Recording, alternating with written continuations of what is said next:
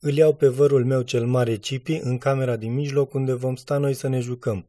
Ionuț, fratele mai mic al lui Cipi, a mai crescut și acum poate merge. E foarte jucăuș, dar nu putem să ne jucăm orice cu el. Vine și Romi cu părinții lui și lărgim gașca. Începem să povestim despre fotbal, despre ce am mai făcut în vacanță, despre fazele noi pe care le-am văzut la cascadorii râsului. Ăsta e un subiect fierbinte, că se întâmplă rar să vedem scene noi. De obicei sunt cam aceleași. Suntem chemați la masă înainte să apucăm să ne jucăm. Ni s-au alocat locuri pe o latură a mesei. Ne repezim la platouri. Salamuri, felii de șuncă de praga, muști țigănesc, mușchiul și șunca le avem de la nașul meu, care întotdeauna ne ajută cu bunătăți când avem aniversări sau ocazii.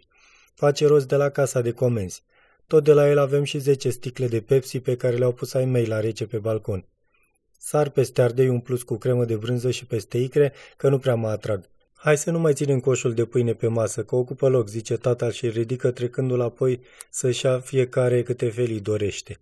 Gata, s-a terminat pâinea, conchide el și întinde coșul spre mama să-l ducă la bucătărie.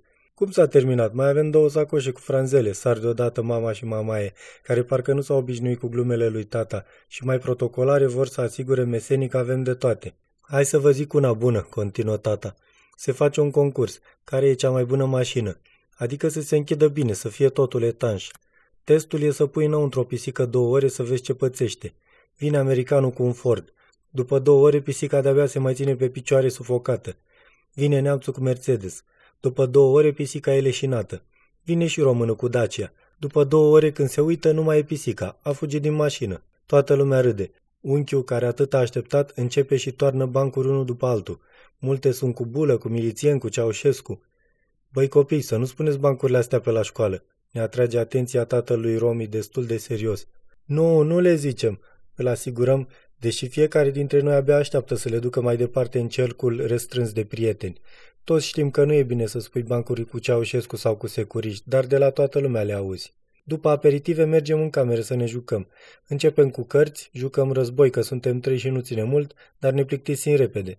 Încropim o scenetă în care fiecare ia câte un rol, aici putem să-l implicăm și pe Onus, vărul cel mic, ne punem tot felul de haine pe noi, de pe la bunici, făcând ceva deranj la ei prin șifonier.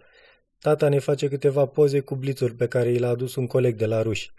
Luăm mingea de burete și încercăm să jucăm din poartă în poartă pe hol. Nu ne iese prea bine, că Ionuț nu știe regulile și se tot bagă în joc, schimbând poziția mingii. Trec orele și o auzim pe mama. Hai copii că termină de vorbit tovarășul și ieșim pe balcon.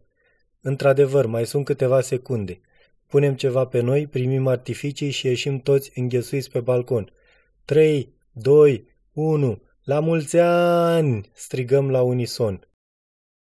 A fost un fragment din cartea Faces and Books, copil în rețeaua socială a anilor 80, de Cosmin Nae, la editura Total Publishing. Lectura George Harry Popescu